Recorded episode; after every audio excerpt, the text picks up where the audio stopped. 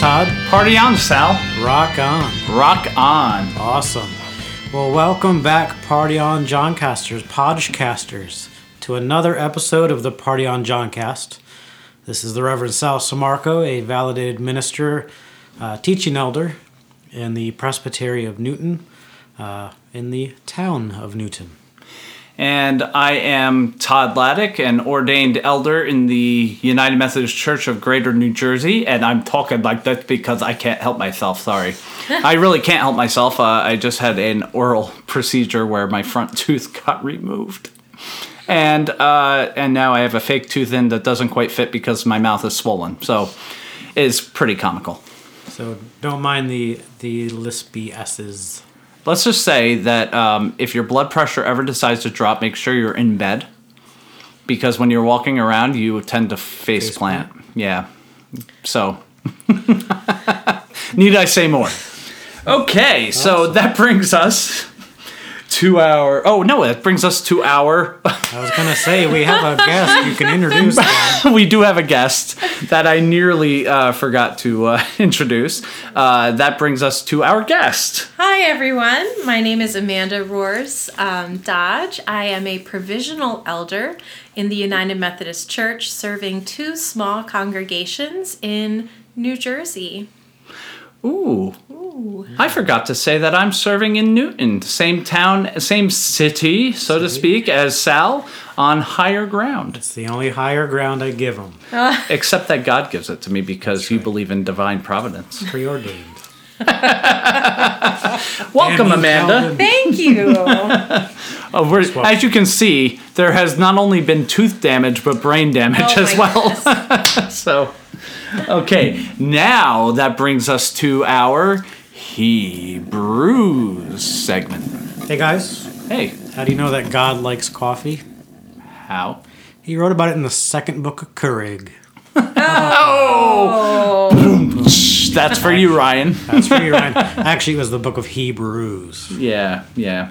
But but in the book of Hebrews is the second book of Keurig. Keurig. Yeah. I Yeah. see. But then I want to know why am I the one in my house who has to make the coffee if he brews? See? Ah, hmm. A little foreshadowing going That's on right, here. maybe. Ooh.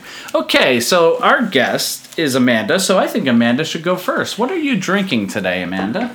Oh, well, um, right now I'm drinking a lovely.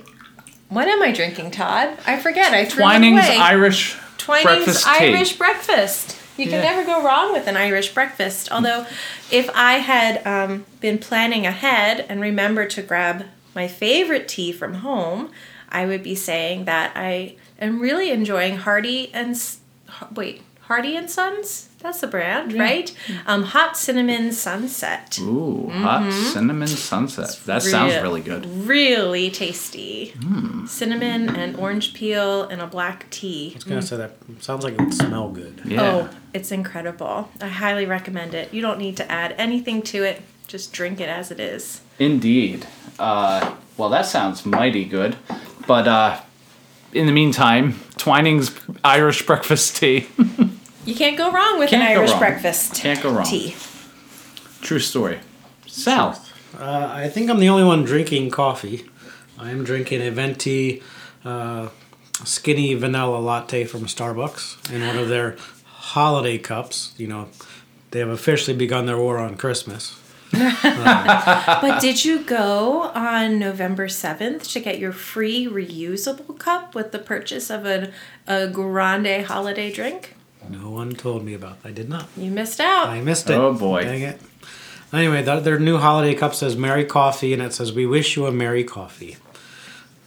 Let the war commence. I can't. I can't forget. I, you and I were both at uh, your current place of uh, employment when the first uh, Starbucks waged war on Christmas took place because they took uh, Christmas trees and candy canes off the cup and it was just red. Mm-hmm. I remember Yeah, that. yeah. Satan had a Satan had a field day on that. Satan was like, "Red, it's my color, the color of hell." Okay, so All you have to do is rearrange some letters Yeah. and Santa. and You get- yeah, you got Satan. See? That's right, Satan. Yeah. See, folks, you're worshiping Satan when you look to Santa. Hmm. Oh. Hmm. Oh, Boom. Could it be Satan, Satan? the Satan. church lady? The church lady did that did Oh, church lady. Yeah, on SNL. yeah. SNL. Oh. Satan. Satan. Um, All right, get behind the, get behind me, Satan. Or Santa. or Santa. um, okay, so I guess that, that that means I go, doesn't it? So I am drinking Yogi herbal tea, chai rooibos, uh, warming and spicy sweet, and Is it? smell that. Ooh. We are now all smelling Todd's tea. That does Let me smell- smell that again. Does it have clove in it? It smells very cool. yeah. Rooibos leaf, cardamom, organic cinnamon bark, organic ginger root, organic clove. Clove. Yeah, mm-hmm. it is really, really good. And it's got some stevia leaf in it too, though I can't really taste the stevia because that's usually extremely sweet. So it must have a a- minimal, minimal. Okay, so it is really good. I have to say, it is kind of it's spicy but sweet. It's kind of like Is your heart strangely warmed? it is strangely warmed. Uh, it's it's so warmed that I feel like I'm heading onward to Christian perfection. I just have holy heartburn right now. So Well, so so that you all know, I'm on a juice fast currently. Not only am I talking with a weird retainer that has a weird fa- tooth on it, um, but I not quite used to talking with a retainer with a tooth on it in my mouth. So forgive the way I sound, uh, but uh, I am on a juice fast. This is my third week, uh, and. Uh, I've lo- well as the last time I weighed myself 13 pounds so uh, but probably more since then so Rock on. yeah because I've been just weighing myself once a week because otherwise you get the ups and downs of every day and it need discourages you no Yeah. no so all right so that is our Hebrews segment which brings us to our most excellent music segment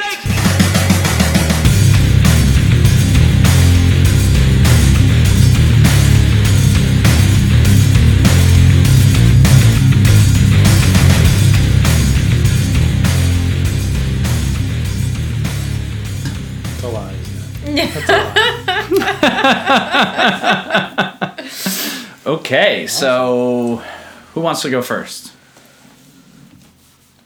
Sal, you go me to first. Okay.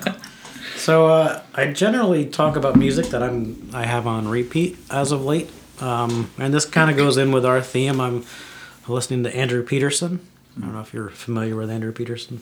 He's a contemporary Christian artist. He's a um, he's been around for quite a while. One of his songs was uh, was our reading at our wedding, um, dancing through the minefields. Um, but he's very grounded in scripture. Very like all of his music is very grounded in his experiences. It's very rooted in scripture, his experiences. Um, but he has a new album that came out. Looking at it, I think it's not necessarily new material. It's just a new album, kind of geared towards Christmas. Uh, although, if you look at the order of the the album, it really deals with the time before Christmas, which we'll get into later, Advent, um, and then pivots on a, on an instrumental version of uh, "O Come, O Come, Emmanuel," and then goes into um, literally follows the, the nativity story of lineage, the journey, the journey to Bethlehem, the birth. You know, pretty well follows the story. Uh, but one of the songs I'm going to talk about is uh, a song called "Deliver Us" uh, from the album, and it really it it's a beautiful song. Uh, it's just guitar and the singer, and singing about really what it means to sit in Advent. Um, and it it kind of hits on the themes of bondage and slavery, you know, the Jewish story, uh, the Exodus story, um, and then points us towards well, we're waiting for something. So, our enemy, our captor, is no Pharaoh on the Nile. Our toil is neither mud nor brick or sand. Our ankles bear no calluses from chains, yet, Lord, we're bound. Imprisoned here, we dwell in our own land. Deliver us, deliver us, O Yahweh, hear our cry, and gather us beneath your wings tonight. Our sins, they are more numerous than all the lambs that we slay. Our shackles, they were made with our own hands. Our toil is our atonement, and our freedom yours to give. So, Yahweh, break this silence if you can. Deliver us, deliver us, O Yahweh, hear our cry, and gather us beneath your wings tonight. And then at the end, it pivots to the voice of God, saying, Jerusalem, Jerusalem, how often I have longed to gather you beneath my gentle wings. so It's beautiful. Yeah, and that's that's the Advent season. And that's the whole album basically goes through the journey of Advent into Christmas. Yep. That's pretty awesome. From the Old Testament straight through Oh wow. to the pivot. Wow. Yeah, yeah. That sounds beautiful. Yeah. Then his last, his previous two, it was kind of a two album. Um, it was called the Resurrection Letters, and then there was a Resurrection Letters prologue. So Resurrection Letters deals with from the moment of the empty tomb uh, through, um, you know, Acts, and then the Resurrection prologue deals with uh, his arrest in the garden to the crucifixion. So I like that he's done that in the last couple of albums. He's taken the two major seasons of the church and done an album on it That's pretty cool. and tells a story. Yeah. Yeah. Wow. I'll have to check that out. Me too. Yeah. Rock on. Rock on. So Amanda, what are you cooking up there? Oh golly. um we let Which is an odd way of asking what him, what what music are you going to talk about what today? am I gonna talk about? yeah. Um, well, it might surprise you to know that I don't listen to a whole lot of music, Mm-hmm. even though like I was a music major. And that part. That's probably why you don't which listen. is why because yeah it's work. Like Yeah. to listen to music is work for me. Um, my brain just goes into like analytical you know mode. Um, and in our house it's really eclectic. So like right now at home um, I, I have five year old twin daughters. Um, and one of them loves to listen to puddles the clown puddles pity party before bed. The other we listen to the pandora you know app and she just likes calm meditative music Ooh, she, I'm with her. Yes, yes. Um, but I think I I love the hymns of the church, Mm-hmm. and so I just thought I'd just share two of my favorite um, Advent Yeah, hymns. yeah. The first we just sang in church this past Sunday, even though we aren't even to Advent yet. Um, it's written by Kathleen Thomerson in 1966. I want to walk as a child of the light. I- Are you familiar with that one? Mm. Familiar with it, yeah, yes. so um, it's just this beautiful hymn. I want to walk as a child of the light. I want to follow Jesus. God set the stars to give light to the world. The star of my life is Jesus. then there are three verses, but the refrain is um, In him there is no darkness at all. The night and the day are both alike. The Lamb is the light of the city of God.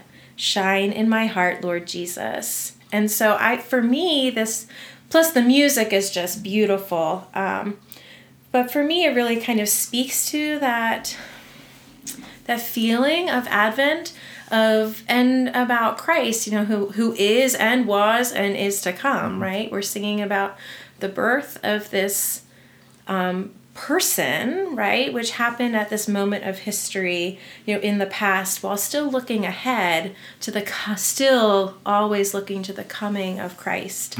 Um, so I love this hymn. And then my other favorite Advent hymn, I never get to sing in church because it's not in our hymnal, um, but it's the Canticle of the Turning Oh, which we sang at Drew Theological School every Advent. It wasn't Advent until we sang Canticle of the Turning, but it goes very, very fast. It's a bit of a tongue twister. okay. Um, so, but So our congregations would get lost in it. exactly, that's why we don't sing it in That's congreg- that's a Craig Chapel. That's right. Yeah. But but for me, it's not Advent until you sing the Canticle of the Turning. Just like it's not Christmas until You sing Silent Night and then Joy to the World. oh, I was gonna say till Hans Gruber falls off the Oh, what? That's right. Die Hard, folks. Oh. I haven't seen Die Hard, so maybe you've got the wrong test here. It's the age old question of whether or not that counts as a Christmas movie. I do know that. I am familiar with yeah. that conundrum, but I but I can't weigh in from my can- own experience. but, but you could care less, basically. basically. Rock on, Amanda. Okay. Well, I guess that brings me to me. Thank you. Um, uh, so um, my one of my favorite uh, one of my favorite uh, carols, I guess it's it's weird because it is kind of a Christmas carol, but it is. Um, but it's but it has more of an advent feel to it in some ways because it's of the darkness of it but it's definitely christmas. In fact if you understand scripture it, it happened post christmas but it's a part of what we read for the christmas story. Uh, so it's called coventry carol. It's a medieval hymn. Uh, and it's a lullaby. You're gonna love this. Um, and and the version that I really love is by Nox Arcana, and they are an instrumental, atmospheric kind of gothic band music, and uh, they they make a whole bunch of different albums with different themes.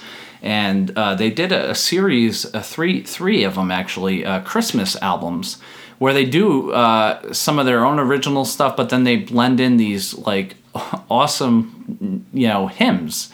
Uh, they do "Carol the Bells" and all, all sorts of different things, but but this one is like one of the more obscure hymns that they pick. And so here we go. Lule, thou little tiny child, sleep well, Lule, Lule. And smile while dreaming, little one, sleep well, Lule, Lule. Farewell, Lule, Lule. O sisters too, what may we do to preserve on this day this poor youngling for whom we sing, sleep well, Lule, Lule. Farewell, Lule, Lule. Herod the king is raging, set forth upon this day. By his decree, no lives spare he, all children young to slay. All children young to slay. Then woe is me, poor child, for thee, and ever mourn and say, For thy parting, never say nor sing, Farewell, Lule, Lule. Farewell, Lule, Lule. And when the stars fill darkened skies and their far ventures stay, and smile as dreaming, little one, farewell, Lule, Lule. Dream on now, or dream now, Lule, Lule. And so I'm, tr- I'm trying to picture singing this lullaby to my little kid as they're going to sleep. You know, it's horrific. It is. But it is the story, obviously, of King Herod killing the innocent children in Bethlehem uh, in Matthew. in Matthew. Yeah. And uh, yeah, so we'll leave that there. There's just a, more foreshadowing. uh, but that is the that is my choice for for today. So I guess that would be our most excellent music segment. Most excellent. Ta-da. Most excellent. Which brings us to a one and only segment, because we can't do this without you here, uh, called the Rohrs Dodge Connection. and um, so, first off, we have to explain that uh, I forget which episode it was, but it was uh, back in May for our uh, Sanctifying Grace episode. Uh, it was called From Manure to Mature. Did he tell the manure story? He did. I don't think he did. I don't think he did. Oh my goodness. This is- Really? This is like one of his all-time favorite sermon illustrations. Oh. Okay. Well, I won't give it away. Yeah. Wow. Hmm. So. So we had uh, Amanda's husband on by the name of Evan Rohrs Dodge. And so now we have Amanda on, which I've been wanting to do for a long time, and this is the perfect uh, time to do it. So I'm glad we've got you on. Well, thanks, Um, Todd. I'm happy welcome. to be here. Yeah. Before we go into what I want to talk in this segment, and, and we won't belabor it, but I hear, But um, boom. But um, boom. I hear that there is something growing, something developing that was dropped on our episode last last uh, month uh, in a certain person by the name of Allison. Well, not to say anything in gestational periods. But, well, he went with belabor. Uh, yes. I did was- go with belabored. Um, You're so Yes. funny. So, uh, I did drop some hints last episode last month, but I figure at this this point it's safe. We're well into the well into it that uh, we announce or well, I'm announcing now that Allison and I are expecting our first child, Yay! Yay! a baby boy. Yay! Oh, you know already. We've already got a name picked. And uh, Is it John? no, but it's close. Close, Calvin. See, if I have a boy now, I have to compete and call mine Wesley. No, you don't. no, no you So don't. very Presbyterian of me, Calvin Nicholas. Calvin Nicholas. Oh, that's beautiful. So. Thank God you didn't name his middle name Hobbes. That's all I'm gonna say. Although, um, I did have this discussion with Allison. I've been itching since we knew we were pregnant to get a tattoo in honor of the pregnancy. that would be cool. Yeah. Yeah, if Calvin and Hobbes. And then I realized when I when I knew we were getting ha- getting a boy, having a boy. well, we were blessed to ha- receive a boy. Um, it popped in my head, Calvin and Hobbes. Yeah, So I'm gonna get a Calvin and Hobbes tattoo. that makes perfect sense. And, and and you can have the Calvin and Hobbes tattoo, and it won't be to the detriment or embarrassment of your son Calvin. Um, so. So- what's your middle name? I don't have a middle name. no. Um, awesome. So congratulations, Sal. And that, my God, I'm going to tear this microphone down at one point. But now we go on to Amanda and the Rohrs Dodge connection. I hear tell there's something growing, Yeah. developing. Yes, like um, I well, I'm huge right now, and um, there there's. I don't. I, I'm pregnant. I, I don't know how else to say it. I can't find a pun. I'm sorry. that was you- a rather pregnant pause. That was a pregnant pause. There we go. yes. So um, I am not only the mother of twin five-year-olds, God but bless I, you. I yes, right. I've been doubly blessed, but it's been an adventure. I say everything co- seems to come in pairs for me. I have. I had twins. I have a two-point charge. And now you have more twins? But now, no, this is Oh, I'm only kidding. bite your tongue. Get behind me, San, San, Santa. Satan Santa. Um, they say it's only one. Good. They keep assuring me it's only one. Good. Well, I'm So- praying for I'm praying for one for you. Thank But I'm praying most importantly that that one or more are healthy. Yes, yes. yes. So far, so good. Um, we are due. She is due um, to arrive three days before Ash Wednesday. Ooh. So Rock on. didn't plan that very well. Well, I think by by the time labor and delivery comes around, you'll feel like throwing, you know, uh, ash and sackcloth over. There we go. or maybe Evan. Why? Evan, go sit in the corner and repent. That's right. Repent, for your sins, Evan. The power of Christ compels you. yes, but we're we're we're very very happy and excited, and um, so for both of my pregnancies now, I have been ripe with child during this Advent season. That's which awesome. Sort of. sort of yeah. I mean, well, but it kind of puts everything into a whole new light, you know, for the church. Then, as I'm standing up before them as their pastor and preacher, talking about the coming of the Christ child True with story. my swollen ankles and you know, Yeah, kind of true- brings it to life a little True bit. story. In fact, you can tell the Mary and Elizabeth story with expertise. That yes, I can. Yep, yep. And this and a little bit of the Sarah story yeah. from um, Genesis. I have to say, as a man, like, I can tell the Mary Elizabeth story, but you know, it's kind of like somebody trying to tell the story of face planting and losing a tooth, but they never have. Yes. Um, you know, like so it's like I can tell the story, I know the story, I believe the story, but I really have no personal experience to go with it. Altogether different to live it. Yeah, Yes. yeah, yeah. Yes. Well, and I mentioned the Sarah story because that's I. um, when we found out I was have, pregnant with twins, it was totally unexpected. And when um, we were in the doctor's office and they were doing the scan and they said, "Oh, and here's baby B." All I could do was laugh. Like I was laughing hysterically and shouting, "Oh my god, oh my god." So loud that a nurse came running in to like make sure everything was okay. You know, I'm like so Sarah laughing at the tent flap has That makes sense. ma- yeah. yes, Yeah. I I can resonate with Sarah. Yeah. Um so So let me ask this because this is the point of this particular segment. so, being that you're pregnant, that would also betray that you are a woman.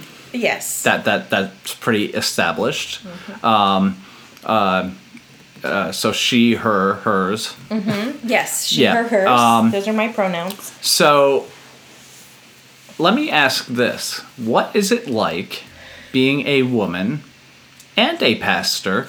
And then to add on top of it, what's it like being a woman and a pastor and pregnant? Because I bet people are in for a surprise on this. Yeah, well, you know, and first, I mean, let me preface, of course, by saying that my experience is my own experience, and so I can't speak for all female pastors and can't speak for all pregnant female pastors. Um, but there's definitely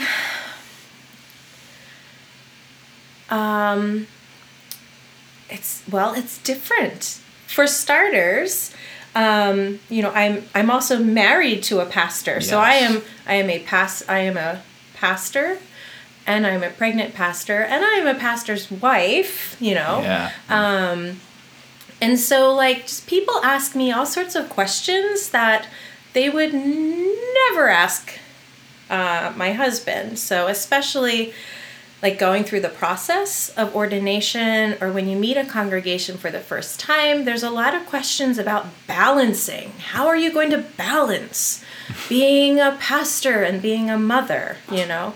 Um, which I don't think he's ever been asked. How do you Wait. balance being a father and a pastor? So men have to balance family and job too. I mean, whoa! Whoa! imagine that. I can tell you, I've never been asked that. As a man, I can never- say I've never, been, asked, that. How do you balance work and family Yeah. life? Yep. Um, and then there's just there's a part you you are on display, like completely on display, and people will ask you all sorts of questions and comment on your size. That They I can will- say I've had happen to me, they will ask different um, reasons. they will ask are you well for me since i have the twins Yeah. you know are you sure it's just the one you know especially as Yeah. i get bigger Yeah. and bigger um, maternity leave ooh trying to navigate that Mm. you know and kind of approaching it with some apprehension as because i am the first i'm not the first female pastor at my appointments but i am the first pregnant female pastor. So um, they've been incredibly, you know, understanding. Um, no pushback about maternity leave that I've experienced, but I know from others that there can be considerable pushback Yeah. um, about maternity leave and calling it vacation.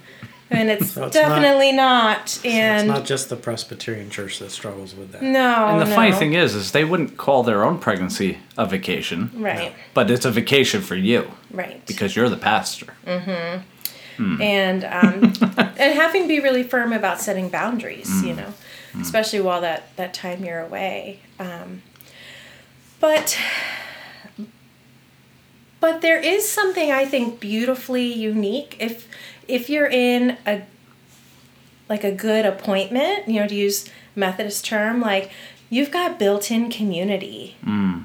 like right there. Yeah. I know, like, I know this child, this little girl is being born into a community that has been praying for her and already loves her like mm. before she has even you know left my womb simply because she's mine you know and and to um not a whole lot of people especially these days i think can say that to know like they're bringing a child into a warm and loving community that's just ready to embrace them.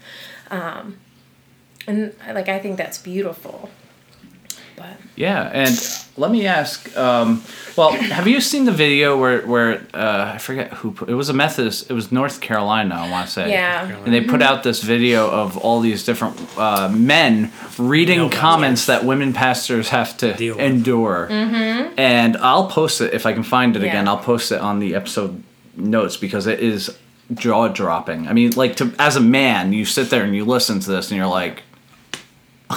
like they said what Oh, absolutely. um, I once had someone, a male parishioner, tell me that um, he envisioned the two of us walking hand in hand into the kingdom of God together.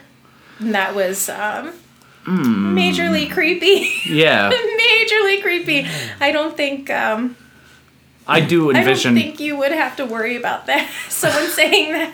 Uh, no. I do secretly envision walking hand in hand with Evan. Uh, With Evan, and, and sure. Sal on either side, you know, like the Into the sunset. into the sunset. Yeah, yeah. Yeah. But that's yeah. Oh. Yeah, like, why would you think that's an okay thing to say? Yeah, You know? Yeah. Um, and and I've certainly had comments made to me about my children because mm.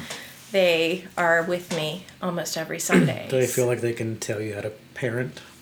Sometimes, yes, sometimes, you know, or um, kind somewhat recently, a comment was made about how um, they suppose I have no choice but to bring them since my husband is also a pastor. But I'm like, way to make my kids feel welcome. Way Uh, to make me feel welcome. I do have a choice. I want them here. I want them That's here. right. That's and right. so does everybody else. that seems to be a common thing because we heard that last episode from Ryan that Hmm. you know there's a lot of pushback around clergy children. Because Oh yeah, it's there's it's an expectation that they're going to be perfect children, and Right. often they are not. it's tough to be a PK. Oh, Yeah, yeah. my one daughter is particularly precocious, and um, she has been known to interrupt the sermon at times to say, or the introduction. You know, when you step in the pulpit and say, Good morning, I'm Amanda and I'm the pastor here. One Sunday she threw her hands in the air. She said, No, I'm the pastor here. yes. So she. But then I but then I have parishioners who very like endearingly call them our their associate pastors. Yeah. So- Yeah. It's it's a mixed bag, but Yeah. Not everybody treats you right. with yeah. disrespect or treats your kids that way, Right. but but certainly you you deal with it in a level that I mean, let's put it this way: all pastors All pastors deal with. Yes. I'm just gonna say it: bullshit. Yeah. Okay, there's no other way to put it. All pastors deal with bullshit. yeah. But adding to the fact that you're a female, Mm-hmm. and then add on to that a pregnant female, um, that that just brings it to a different level than I think most men go through. And it's surprising how many men there you do see the movement now for equality and Mm-hmm. gender gender equality, especially in the professional realm, except for pastoral. Mm-hmm. Like it's the one place for men who may support gender equality in other places, but when it comes to a female pastor, you get comments like you've experienced Yeah. or yeah, yeah, Um, or or or worse. Or worse. They only Yeah. get worse. Right. Sadly, I, yeah. I mean, I consider myself pretty lucky in that I haven't experienced too much um, like blatant sexism. As of yet. yeah. Al- although I have, I mean, even at the the district level, you know, I was told um, by a member of the committee, like, don't come so pregnant next time. When I was pregnant with the girls, really? um, yeah, like I hope they got that. reamed out after you walked no, out the room. Like, wow. they shall remain nameless. Of course, yeah. Um, but Yeah. you know, just the things people think are okay to say for some reason that are just really, Wow. really out of line and hurtful. Yeah, wow. Um, now, do you get people wanting to touch your belly? Actually, people have been really respectful about that. Go Thank your church. Your church Yes. rocks. Yes, okay. Yeah. Good. good. So, um, Because that that's a whole nother thing. right. People just assume, oh, baby. Like, I can just put my hands on that. Yeah. I It's have- like yeah. No, I actually haven't experienced that at all good. Good. with either of my pregnancies. Good. Yeah, and you were in a different uh I was in a different appointment. yeah. Um, yeah, when I had the girls, with the twins. Wow. So, yeah, wow. kudos to them. Well, rock Got on. hands off. So, So I hear tell that you'll bring more of the Rohrs Dodge, Dodge. connection in our bonus segment. sure. So for those of you who are riding on the coattails of free podcasts, you might want to consider paying two or five or ten dollars, like we said. It could be the matter of a coffee. Yes. It could be the matter of a latte, the or it could be the matter of just one pie of pizza a month that you give up so you can support our podcast. Woohoo! And uh, you'll probably be healthier at the end of that too. So it, I, I think it's a win-win, personally. That's good. Um, but but if you do, you'll get to hear the other end of the Rohrs Dodge Oh, connection. is that how it works? That's how it works. Yeah. Oh, Yeah. I see. I see. I I just want to. I'm new to the whole podcast thing, Yeah. so You made your debut on the God and Whiskey podcast, yes, didn't you? I did with my husband Yeah. Evan, That was so much fun. and um and I will. I'm toying with the idea of starting my own. So Do it. I know. In which case it will be called Mama Pastor. Yeah. So that's Yeah. my like Instagram hashtag. So Do it. Mama Pastor. I, oh, I'm totally. ins- I'm. I'm pulling for you. I'm like. I'm waiting for Mama Pastor to come out, and I will I listen. just need Evan's I will subscribe. help. I just need Evan's help to get it set up because Oh, I'm technologically challenged. He'll help so, you. Yeah. And once you get the hang of it, it's not terrible. Yeah. So I say. So you say. Um, so that brings us to. That brings us to Tales from the dark side.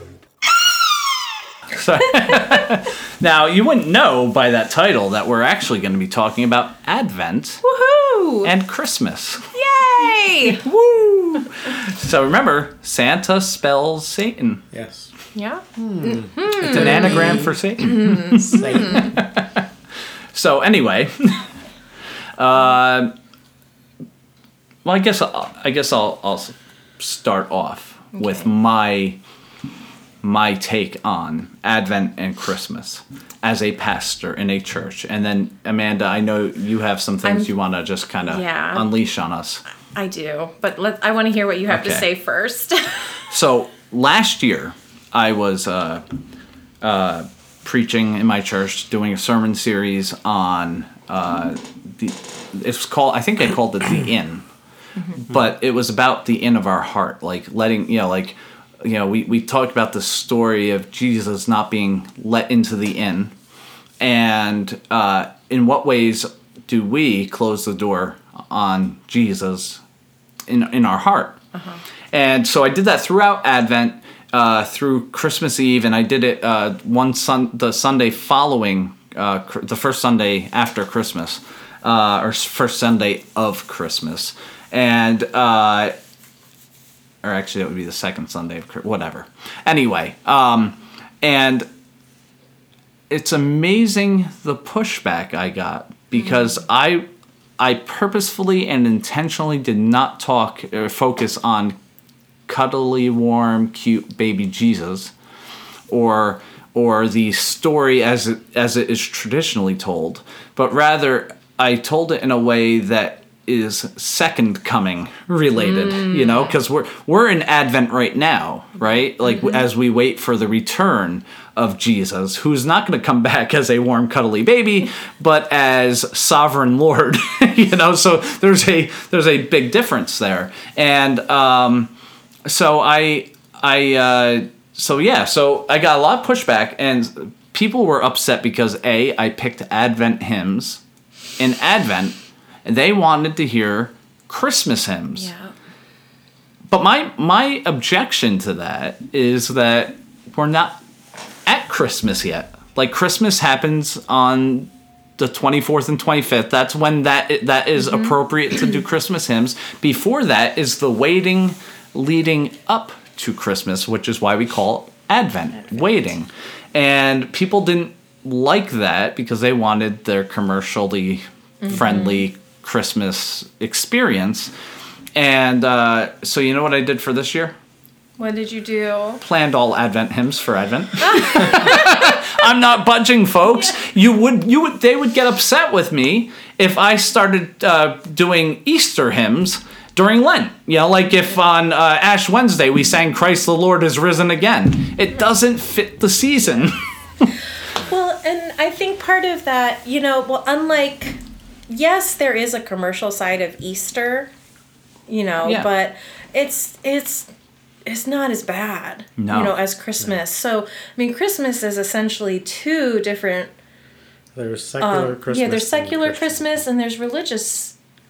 Chri- There's Christian Christmas, um, and secular Christmas, and as everything has sped up, um, on the commercial side of things, right, where as soon as Halloween was Right. not even over, you know, Christmas stuff was going up in the the, this is stores. the season that companies make up for the rest of the year. Right. Um, you know, it, it is it is hard to not Get caught up in that. get thank you get caught up in it and yet and then on i also think we just don't have a great understanding in many of our local congregations about advent because for protestants it's a, still a relatively new practice. Yes. Um so while it was based so really like around the third or fourth century definitely by the fifth century advent was established you know in the church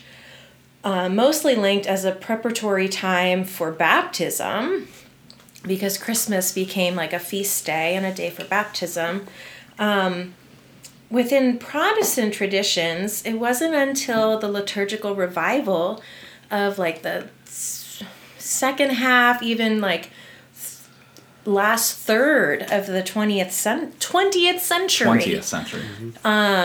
that It- we had Advent, um, and you know, coming out of this liturgical revival from Vatican II, Yeah. in which both the Catholic Church and Protestant churches decided to take a look at our roots and really get back to our Christian roots. So we don't have a really rich history Yeah. of understanding or practicing Advent, and um, His, so I think like there needs to be more teaching around what it is, what this season is about. historically speaking, I think the Protestants didn't have that built in because scripturally speaking, there's no direct call for for celebrating. The early Christians didn't celebrate it, like you said, Right. fourth, maybe fifth century. Uh, you know, when Constantine t- said, "Oh, look, we're going to make Rome Christian," but that's only twenty percent of our population. Eighty percent are still pagan. And all of a sudden they're you know pagans are still celebrating saturnalia and, and worshiping the sun s-u-n uh, and the coming of the sun.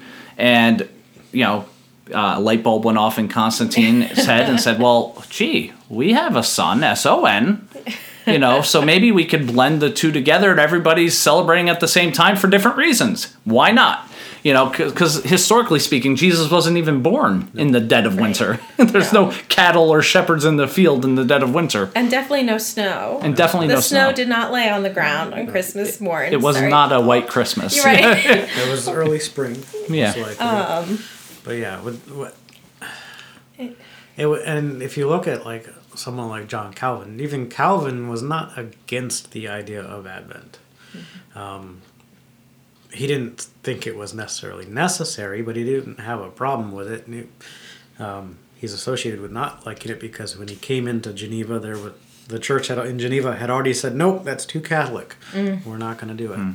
Um, so yeah, our population that I deal with nowadays, the pushback I get is they just refuse to participate because that's too Catholic. and it wasn't till like the late 19th century to the turn of the century when Queen Victoria came in and popularized Christmas, Christmas. and this putting the tree up in the house. And I mean that was an old pagan thing to do put up trees and, and evergreen to keep the evil spirits away. But all of a sudden queen victoria really liked this idea of putting up christmas trees and celebrating christmas and, and blending the 2 uh, traditions together and then christmas cards became popular and then uh, you I know Dickens. yeah Charles dickens, and and the, also the popularization of santa claus Mm-hmm. which uh, came out of twas the night before christmas and some of these you know but that's that's yes, and Coca Cola. and coca-cola and that's very very new it's very new like you said really by the time it was fully developed into a thing it was the 20th century Right. late 20th century And now here Yeah. we are with yeah. Yeah so yeah m- mid to late 20th century. yeah it's it's it's nuts. So one of the things that i also think that upsets people about advent is the darkness. Uh, it doesn't feel very christmassy. I mean we're talking about hope and peace and joy and love. Which, hold on, Mm-hmm. pause. Can I just say that that was added really quite recently? Yeah. I couldn't find an exact date. I want to guess like the 70s. okay Um, Is my guess. Maybe the 80s. Um, but because if you look at the revised common lectionary readings, those aren't the the Mm-hmm. No. themes of those passages. And so if you're looking at the revised common lectionary, do we all we all yeah well we all they- know We know. do but your listeners know what that is? some may some may not Um, okay, so the Revised Common Lectionary is a three year cycle of um, scripture readings that cover a majority of the Bible. Um, but so they're, they're prescribed scripture readings, and they are set and they just rotate every three years. For Advent, it's they're so not Christmassy, They're right? not, They don't yeah. they don't fit which is why a lot of pastors now don't follow the lectionary for advent. They do more sermon series. Um, but like the first sunday of advent is always an apocalyptic text Yes. about the end times. About the second coming. This yes Yeah, the yeah, second yeah, coming. yeah. right after christ the king sunday. Now's the second coming. This apocalyptic um, text often quoting some of the hebrew prophets. Yeah. the second week is always john the baptist. Always john the baptist. The third week might be mary. That's when you get your pink candle. Yeah you're pink yeah. Um, or it might be john the baptist again because you john john part do yeah. so I so side note with the party on John, you're you're I wasn't sure if you were referring to John Wesley and John Calvin or like John the Baptist or the Gospel of John. Like there's so many Johns Yeah, to choose yeah, from. yeah. So you've got John the Baptist. You might have Mary if it's the Lucan year. Mm-hmm.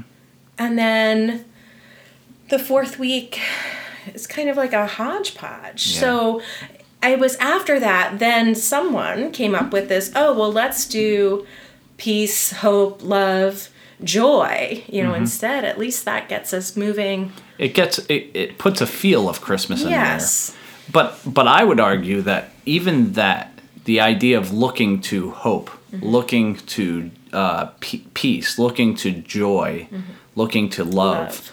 i think what makes that so powerful Mm-hmm. is because we're lying in wait in the darkness Mm-hmm. tales from the dark side we're, we're we are lying in wait in darkness and by and large without christ reigning over all of us Mm-hmm. uh, and without the kingdom of god being supreme on earth as it is in heaven uh, we are in this really nasty messed up dark crazy world where we long for Mm-hmm. peace and or for hope and peace and joy and love um, and christmas is the culmination of all of those things and then some in a little baby, boy. But even then my friends mm-hmm. just because the light has entered into the darkness does not mean yes the darkness never snuffs the light but it doesn't say the darkness goes away either. Right. the darkness is still very much there aka coventry carol and herod. So Made me think of the opening of the Gospel of John. Yes, exactly. Yeah. yeah, Yeah. Yep. Yep. Um, all things came into being through him, and without him, not one thing came into being. What has come into being in him was life. Hmm. And the life was the light of all people. The light shines in the darkness, and the darkness did not overcome it. Mm-hmm. Hmm. Uh, but it doesn't negate the darkness. It's still there. It's still there. It just but- doesn't overcome it. Well, and I think, you know, we carry that imagery of light, you know, all through Advent with the tradition of lighting Advent candles, you know, and it's it's really just a way of marking time. Um, Yeah. But as we get closer and closer to Christmas, there's more light. We're coming closer to that inbreaking, Yeah, right? yeah. Of of the Son of God, the light of the world, Jesus. So I also think there's some privilege and some, yeah, some privilege built into this too, right? We have, for the most part, in my congregation, mm-hmm. I don't know about yours, but certainly in mine, for the most part, there's always exceptions, but we have pretty privileged people, people mm. who have maybe didn't start off privileged, all of them, but they've gotten to this place of living comfortably and everything's going well, and they just want their consumeristic experience of of going through and singing the Christmas hymns, talking about baby Jesus, bringing their family members who only come once or twice a year, and then going on with the rest of their lives. And they don't stop to think about the people who are lying in the darkness, waiting for hope and for peace and for joy and for love to fill them. Uh, you and I had a conversation, Amanda. You were talking about, well, the very thing of being pregnant and being a mother. Right. So that, of course, we know December can be a really challenging time for a lot of people, um, even just without Christmas, um, because of the just season of the year, the darkness outside, the way that affects, you know, can affect people's um, mental and emotional health. But then when you throw this holiday and both aspects, the secular and the religious, into the mix, it can really be a struggle for people who are grieving and grieving in all sorts of ways. But like I was thinking after we had talked this morning, Todd, about how, you know, uh, with Christmas also there's such an emphasis on family, right? And that comes not from not from the Christian understanding of Christmas, that's from the secular Yes. side of things and it's a and it's a good thing this emphasis on family but if you don't have family if you've lost a loved one um, you know this is why we have longest night services but especially if um, for the population of women and their partners who have experienced miscarriage or infertility. Um, you know, hearing about this miraculous birth of this baby is might not be good news for them. Right. And so there's a whole nother level of um, grief, you know, compounded grief that a, a good number of people carry with them Yeah. throughout this season. And so I think it's really important um, as pastors, especially, that we be sensitive to that um, because we don't know what our parishioners have experienced, or maybe we have experienced loss ourselves. Yeah. And and this time of year, when we're when we are celebrating this miraculous birth, right, and maybe even recounting other scriptural stories, um, this is a whole type scene that you find throughout the Bible. Like Jesus. Jesus' story is unique because his mother was a virgin. Yeah. You know, That's the unique part. that's the unique part that sets his story aside from all the other annunciation stories that happen with Abraham and Sarah, with um, Elisha, with Hannah, Yep. with then Elizabeth um, and Zechariah. And Samson's mother, even. Yes, Samson's I knew I was missing Yeah. one. Samson is another one. You know, like they're all over the Bible. Mm-hmm. These miraculous birth narratives, um, and so it can be, and I've done it myself. It can be really tempting to like lift up these stories Mm-hmm. during this season. but in so doing, you could be causing great pain. Yeah. Who are you leaving behind when you Exactly. do that? Exactly, and so you have to make room. So the year that I did um, focus on on these um, stories, these women, because I wanted to lift up the women, Mm-hmm. right, of Advent. Um, I made sure instead of like a longest night, you know, blue Christmas, we had a very special, I should say, service specifically for women who had lost um, pregnancies or in, you know young children um, for whom these stories might have been painful for. Yeah. And um, we called it Rachel's Circle because of that passage. You know, voices crying from Rama, Rachel weeping for her children. And it was a time for us to share our stories about our children that we had lost. Um, I had a miscarriage before the twins. It was very early, but it was a great loss, you know, for me, and a one that I carried through many Advent seasons, you know, until I had my twins. Um, but this service provided us the opportunity to tell our stories, to remember our children. Um, and I mean, I, I pray that it was a little bit of healing time um, because it's in the Christmas season. It's all around, right? Yeah. Yeah. The It's all everywhere. stockings are, you know, that are hung and Yeah. the presents under the tree And then pictures of babies everywhere. everywhere, Yeah. everywhere. So I would just like if you just be gentle with with people during the season um, because it can be really painful for for those who've experienced loss. I was going to bring up the, the whole longest night uh,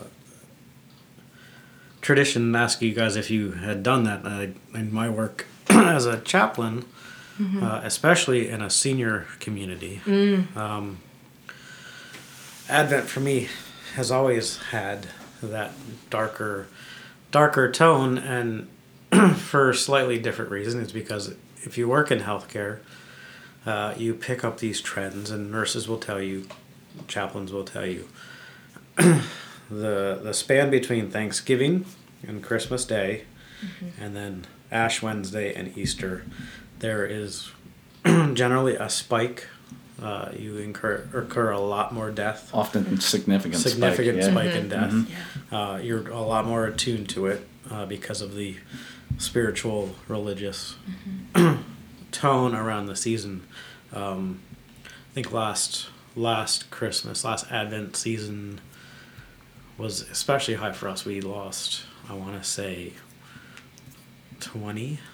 20, 20 residents in the span of Thanksgiving to Christmas Eve. I mean, it's- when you think about That's that, that's incredible. incredible. Yeah. We, we averaged like three deaths a week. Yeah. but it's all about warm and fuzzy baby fuzzy Jesus. baby Jesus. um, so yeah, so every I do a community service uh, where we recognize folks who've passed in the last six months. So I always do one. It always just ends up being at Christmas time.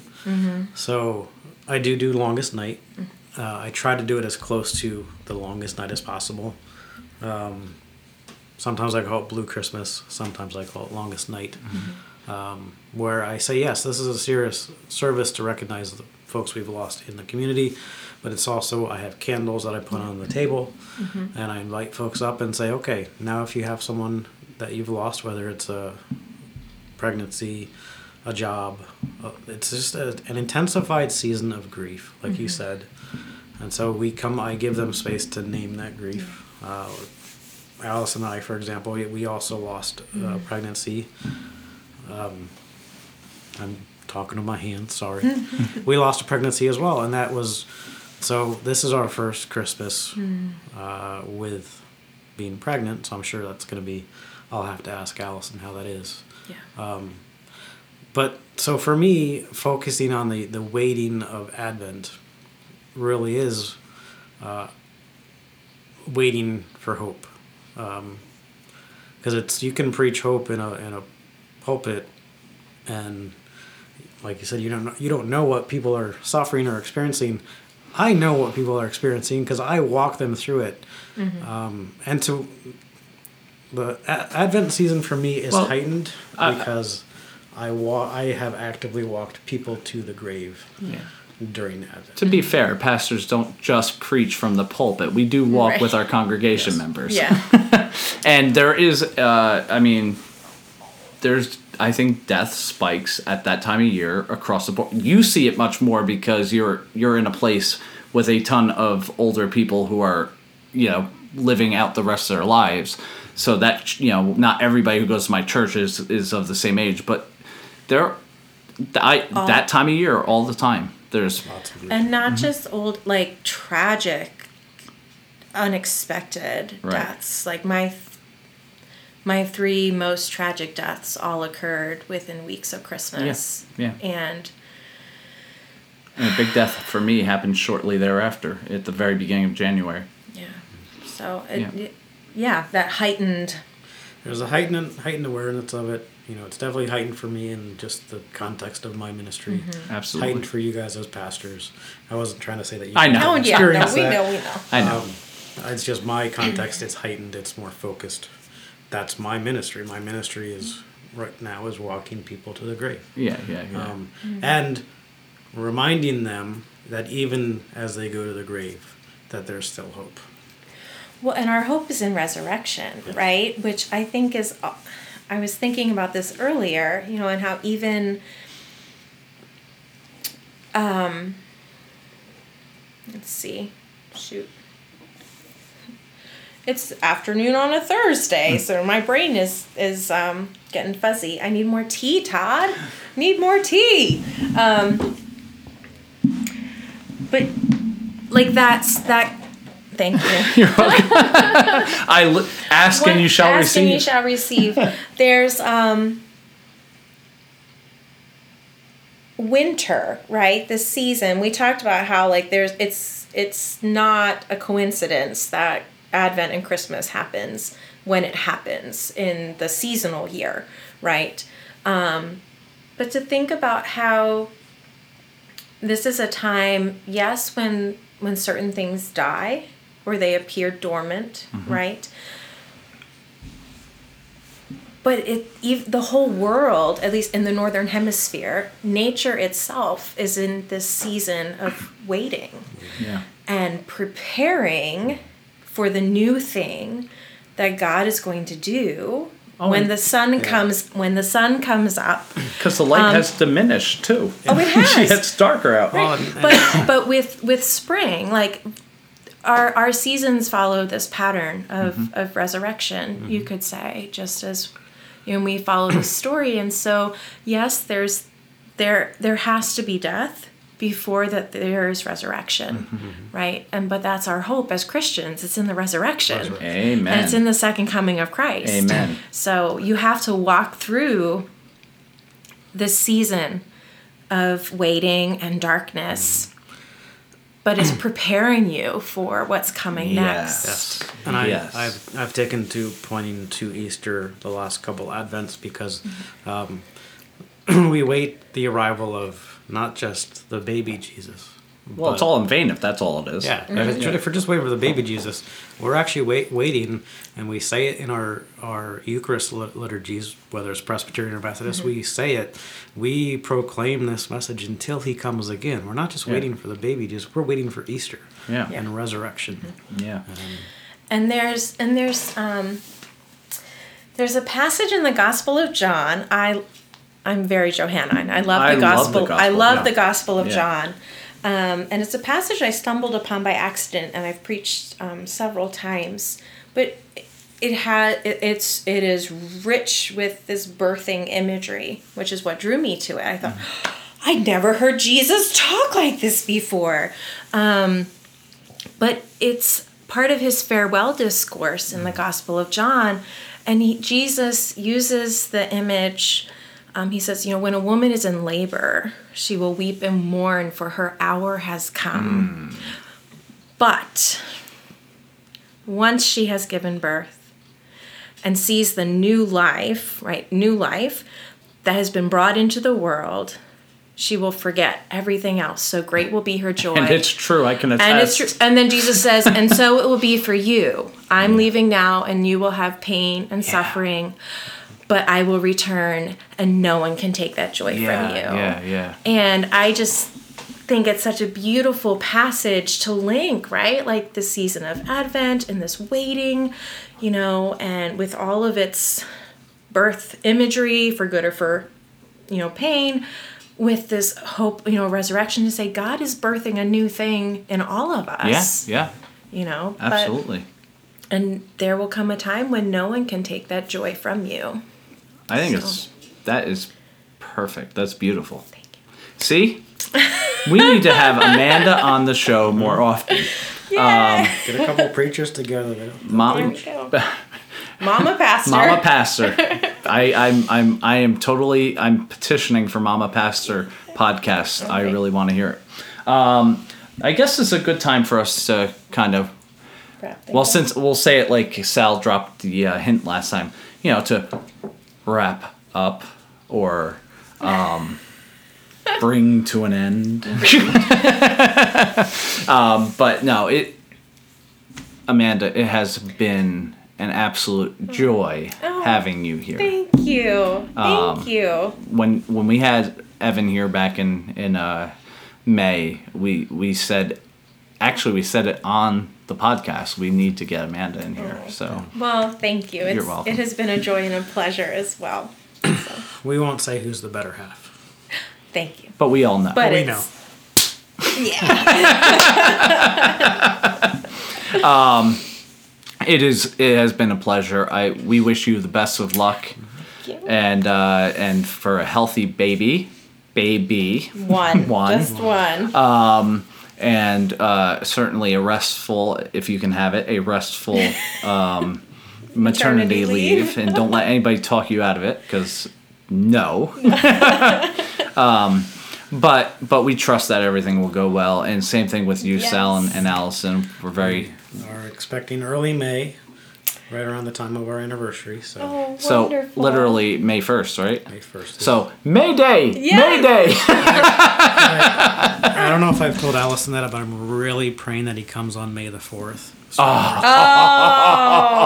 Oh, now that I do get Yes, yes, to. Padawan May Calvin. the fourth be with you. Fourth be with you. That would be awesome. Yeah, so just a three day wait. Yeah. That's not too long to ask for, is it, Amanda? Well, I don't, You can take it. I feel like as a man, I really can't say whether it is or not.